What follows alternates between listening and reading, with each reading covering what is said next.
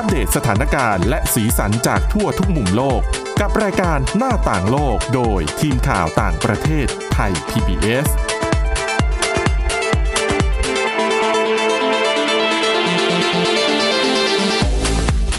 สวัสดีค่ะคุณผู้ฟังขอต้อนรับเข้าสู่รายการหน้าต่างโลกค่ะในรายการของเราวันนี้นะคะมีเรื่องราวที่น่าสนใจมากมายเลยทีเดียวไม่ว่าจะเป็นเรื่องของคำแนะนำนะคะของเทศบาลกรุงโซลค่ะ เกี่ยวกับ คำแนะนำว่าว่าที่คุณแม่ทั้งหลายเนี่ยจะต้องมีวิธีดูแลสมาชิกในครอบครัวอย่างไรนะคะ ซึ่งคำแนะนำแต่ละข้อที่ออกมาเนี่ยก็ถูกวิพากษ์วิจารณ์อย่างหนักว่า มันช่างโบราณคล่ำคลึซะเหลือเกินนะคะ แล้วก็รวมถึงเรื่องของการถอดบทเรียนนะคะของโรคระบาดโรคไข้ทรพิษเมื่อ 70 กว่าปีก่อนนะคะ ซึ่ง ที่สกอตแลนด์เนี่ยเขาใช้วิธีระดมฉีดวัคซีนครั้งใหญ่จนทำให้การระบาดนั้นสิ้นสุดลงนะคะ ก็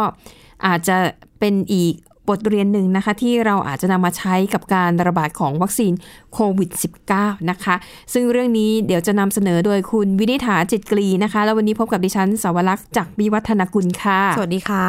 อะคุณวินิษฐาไปเริ่มกันเลยเลยดีกว่านะคะ เรื่องของค่ะโรคระบาดก็ย้อนไป ตั้งแต่ปี 1950 70 ปีพอดีอืมที่สกอตแลนด์นะคะ ตอนนั้นค่ะเนี่ย ทั่วโลกก็ไม่ใช่แค่ที่สกอตแลนด์หรอกก็มี ไข้ทรพิษยังระบาดอยู่ค่ะ ถ้าพอจะนึกออก เราจะคุ้นกับภาพของไข้ทรพิษแบบในภาพยนตร์เนาะอืมยังไงที่เป็นเป็นโรคฝีดาษเพราะว่าทุกวันนี้มันคืออย่างในประเทศเราเนี่ยไม่มีแล้วค่ะแต่ว่าจริงๆยังมีอยู่ น่าจะน้อยประเทศมากๆในโลกถือว่าเป็นโรคระบาดที่ เกือบจะหายไปหมดแล้วอประสบเนอความสำเร็จในการรับมือปะโรคค่ะโรคหนึ่งนะคะ ซึ่ง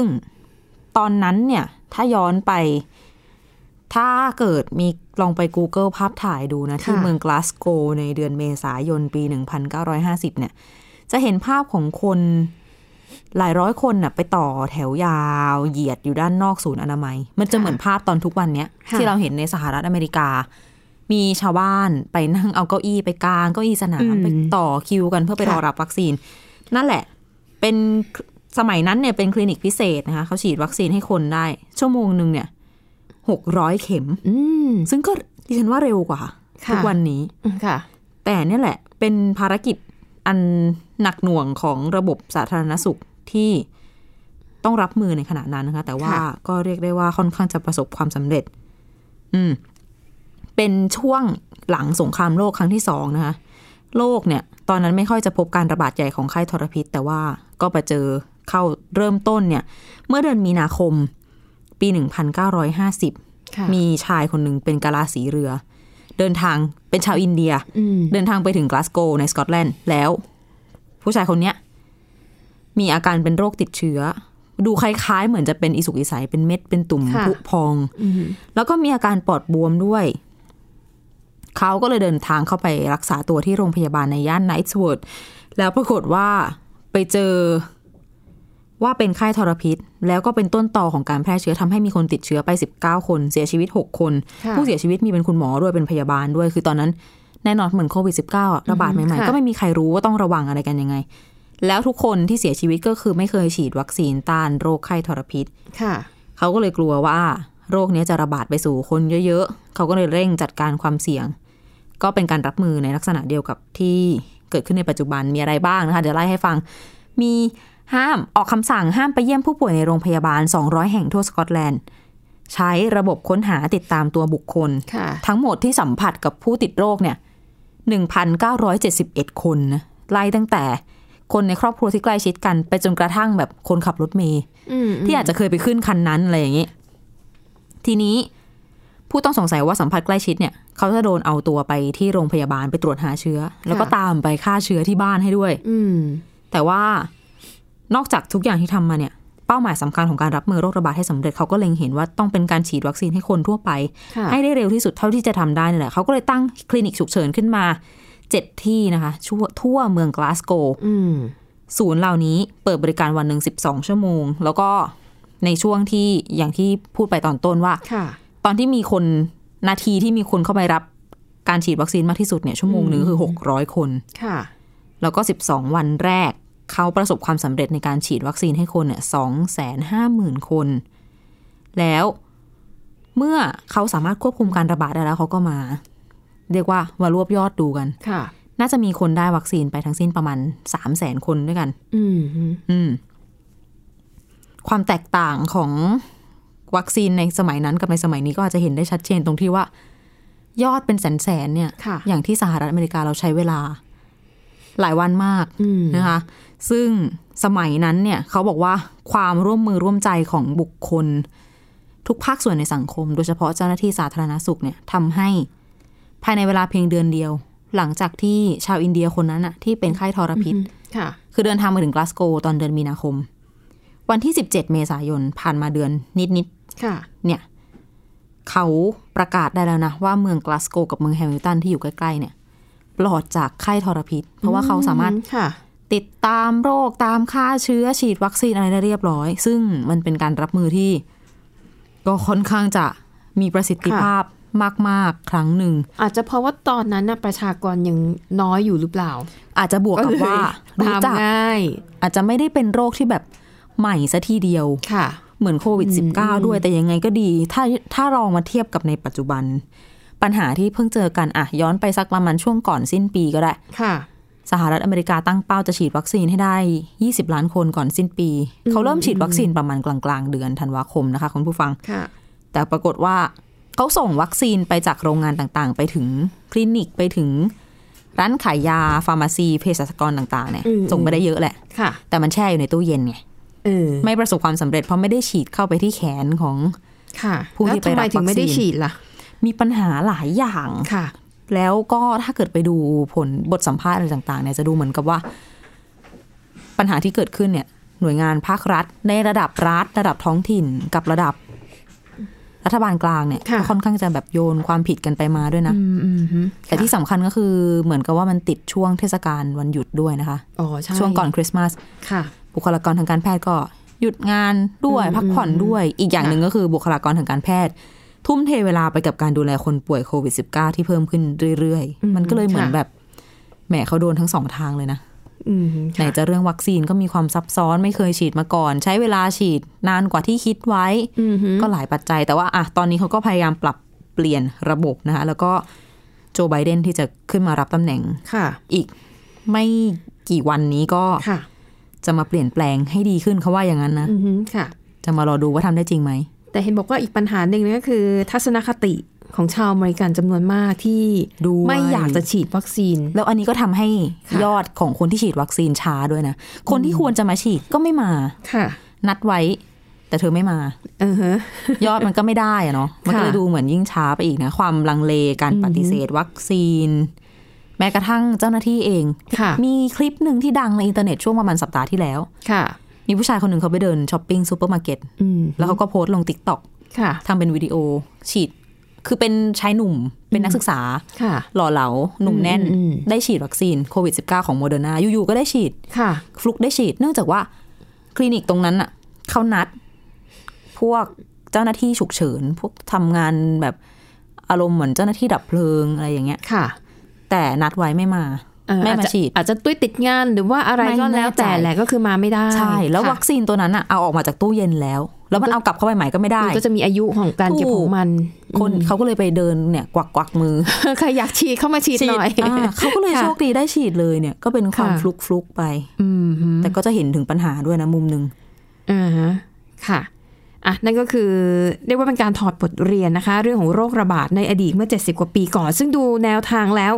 ก็ไม่ได้แตกต่างจากปัจจุบันสักเท่าไหร่นะค่ะนะคะเพียงแต่ว่าเอ่อเดี๋ยวนี้เนี่ยการเผยแพร่ข้อมูลข่าวสารมันก็สะดวกมากขึ้นอืมการนัดหมงนัดหมายก็ง่ายดายมากขึ้นกว่าเมื่อก่อนนะคะค่ะอะนั่นก็คือเรื่องเกี่ยวกับเอ่ออย่างที่บอกถอดบทเรียนนะคะ ไปดูอีกเรื่องหนึ่งค่ะ เรื่องนี้น่าสนใจและจะออกแบบแนวลึกลับหน่อยนะคะ เป็นเรื่องเกี่ยวกับมนุษย์ต่างดาวนะคะ คือมันกลายเป็นข่าวนะคะที่สำนักข่าวเอ่อระดับโลกนะคะอย่าง CNN เนี่ยนำมา เอามานำเสนอ คือคือปัจจุบันนี้มีคนจำนวนมากที่เชื่อว่ามนุษย์ต่างดาว หรือว่าสิ่งมีชีวิตนอกโลกมีอยู่จริง ๆนะคะ และจะบอกว่าอย่างในสหรัฐอเมริกาเขามีหน่วยงานที่รัฐบาลกลางเนี่ยตั้งขึ้นมาเพื่อดูแลเรื่องนี้เรื่องนี้อย่างจริงจังเลยนะคะ แล้วปรากฏว่าประเด็นที่กลายเป็นข่าวก็คือว่า เนื่องจากว่ามันจะต้องมีการชี้แจงเรื่องของงบประมาณประจำปีว่าคุณเอางบประมาณอะไรไปใช้เท่าไหร่แล้ว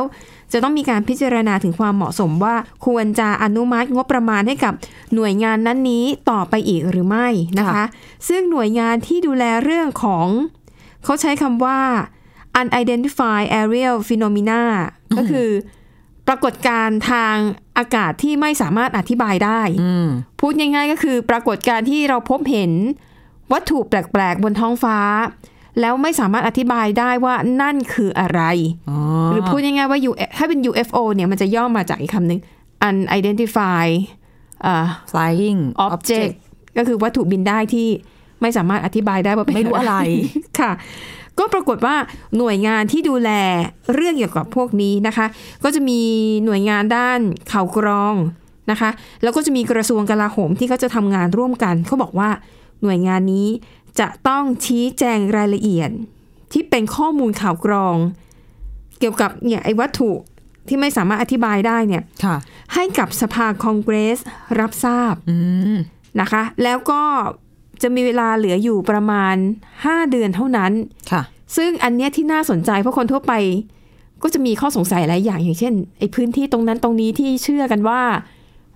เอ่อรัฐบาลสหรัฐไปตั้ง หน่วยงานลับที่อยู่ใต้ดินกลางทะเลทราย หลายคนก็คาดหวังว่าในเมื่อมีการเปิดเผยข้อมูลแบบนี้ จะเปิดเผยสู่สาธารณะด้วยหรือไม่อืมเดี๋ยวเบรกหน้า มาตามกันต่อตอนนี้พักกันแป๊บหนึ่งค่ะ หน้าต่างโลกโดยทีมข่าวต่างประเทศไทย PBS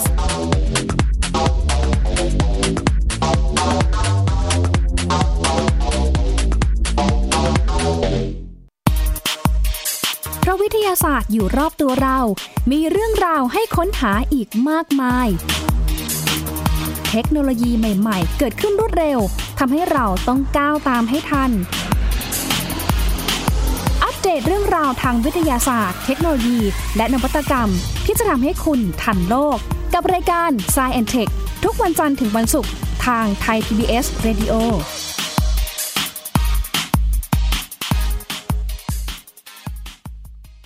มากกว่าด้วยเวลาข่าวที่มากขึ้น จะพัดพาเอาฝุ่นออกไปได้ครับ มากกว่าให้คุณทันในทุกสถานการณ์ ตามที่กฎหมายดังกล่าวกำหนดเอาไว้ มากกว่ากับเนื้อหาเที่ยงตรงรอบด้านนำมาใช้ในคดีเมาแล้วขับ มากกว่า ในทุกทางออกของสังคม ป้องกันไม่ให้ปัญหาเกิดขึ้น มากกว่ากับข่าวรอบวันในทุกมิติ เครนก่อสร้างเกิดอุบัติเหตุขึ้น มากกว่าด้วยการวิเคราะห์ที่ตรงจุด ความพยายามของภาครัฐที่จะแก้ปัญหา และมากกว่ากับทีมข่าวมืออาชีพ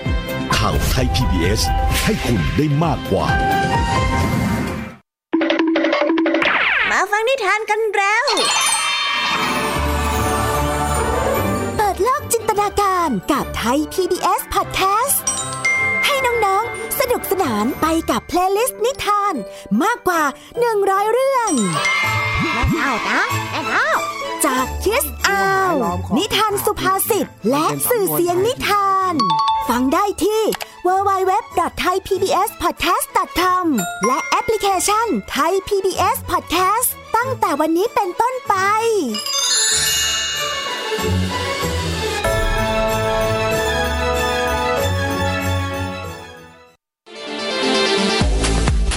น้าต่างโลกโดยทีมข่าวต่างประเทศไทย PBS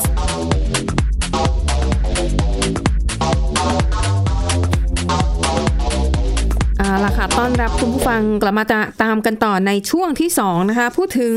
เรื่องราวที่หน่วยงานด้านข่าวกรอง แล้วก็กระทรวงกลาโหมของสหรัฐนะคะ ซึ่งเขาจะมีทีมเจ้าหน้าที่ส่วนหนึ่งที่รับผิดชอบงานเรื่องการสืบค้นถึง ปรากฏการณ์ทางอวกาศทางอากาศที่ไม่สามารถอธิบายได้พูดง่ายคือพวกมนุษย์ต่างดาวหรือว่าเอเลี่ยนทั้งหลายนะคะ ในรายงานข่าวบอกว่าตอนนี้เเรียกว่าในช่วงเดือนอมิถุนายนกรกฎาคมที่จะถึงนี้นะคะ หน่วยงานนี้เนี่ยจะต้องไป เรียกว่าไปเปิดเผยข้อมูลเกี่ยวกับ UFO แล้วก็หน่วยข้อมูลที่เป็นข่าวกรอง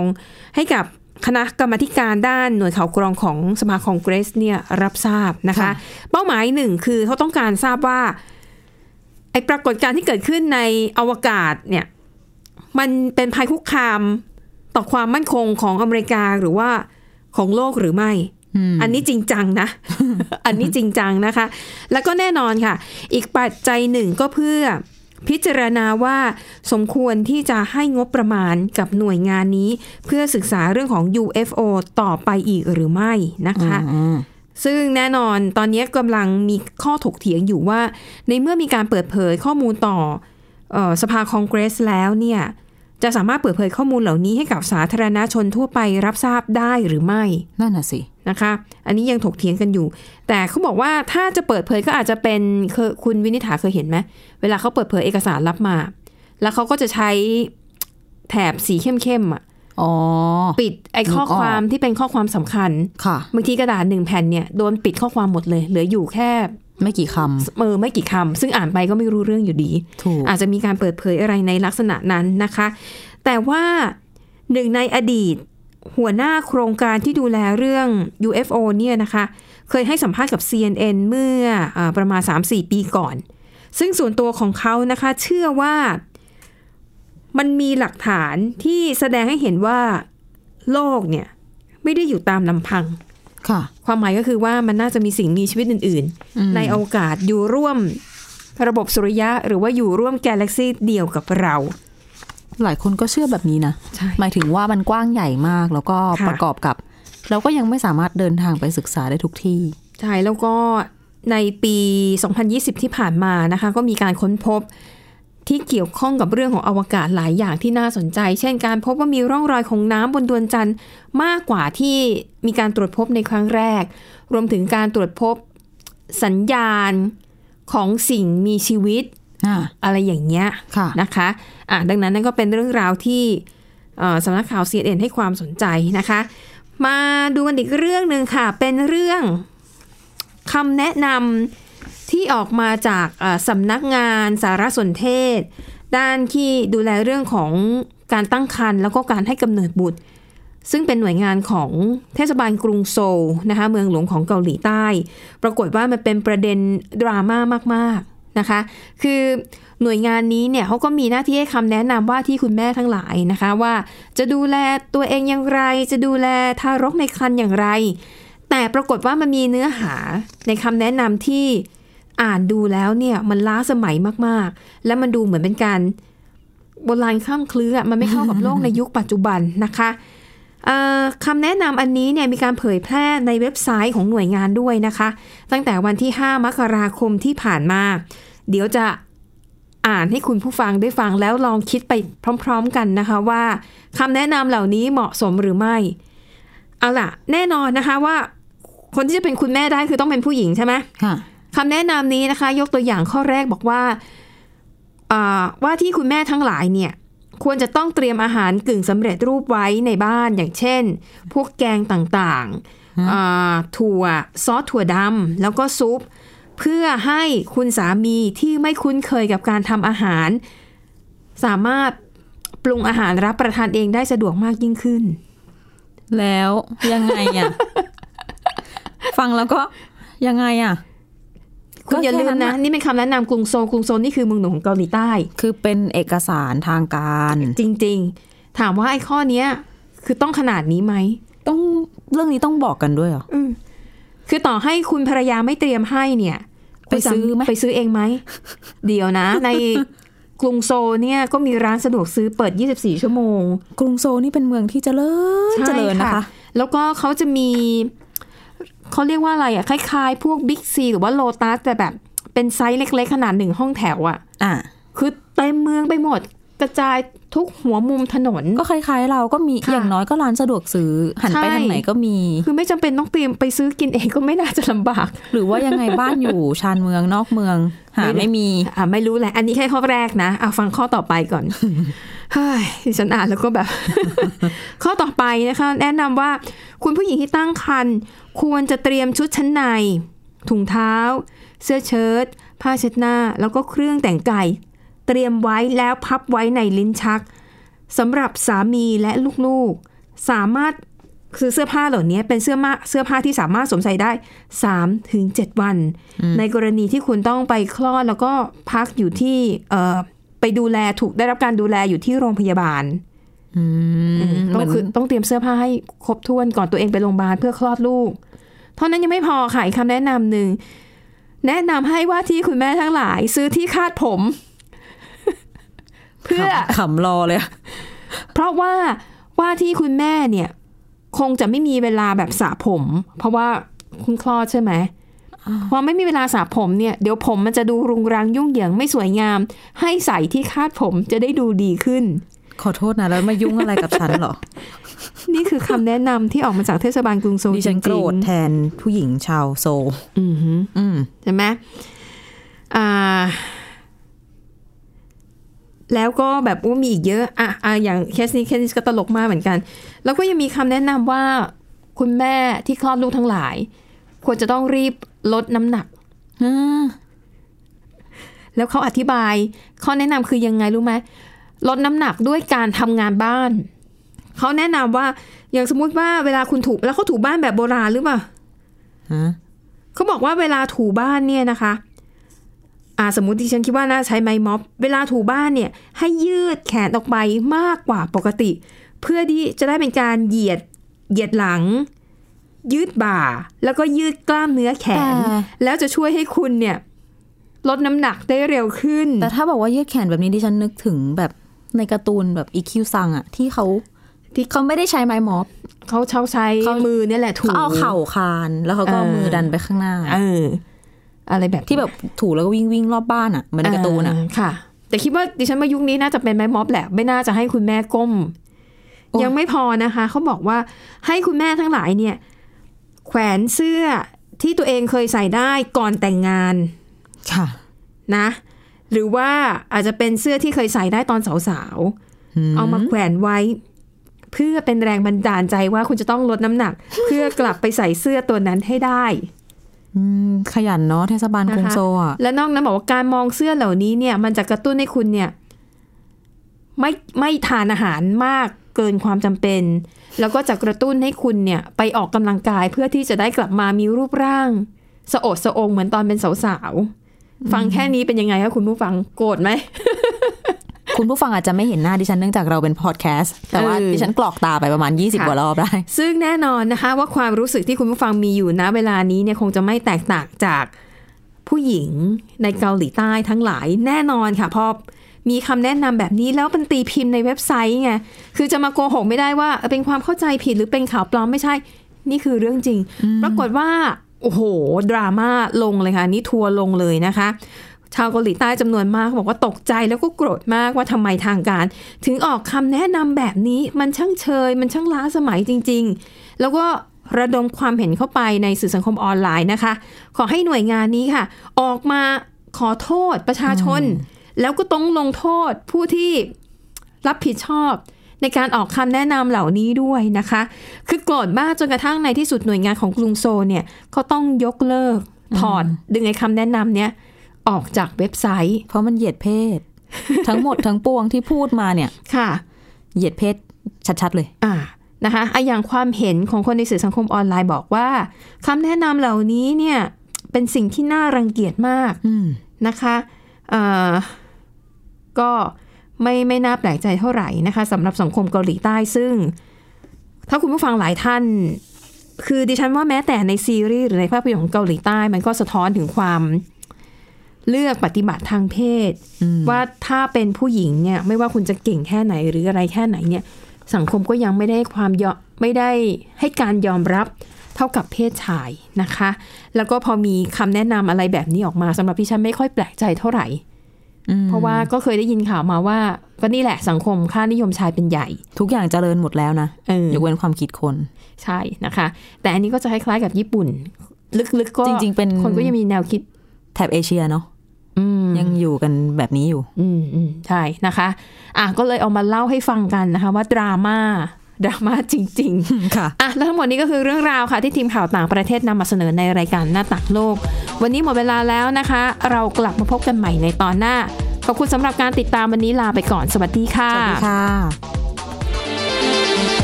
Thai PBS podcast. View the world via the voice.